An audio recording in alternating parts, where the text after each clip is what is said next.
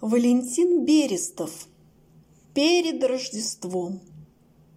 И зачем ты, мой глупый малыш, нос прижимая к стеклу, сидишь в темноте и глядишь в пустую морозную мглу?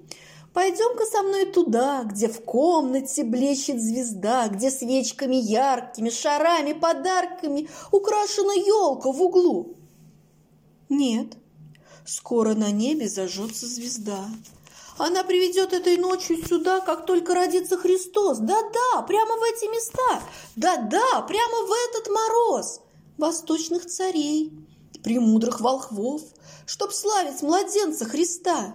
И я уже видел в окно пастухов. Я знаю, где хлев. Я знаю, где вол. А ослик по улице нашей прошел.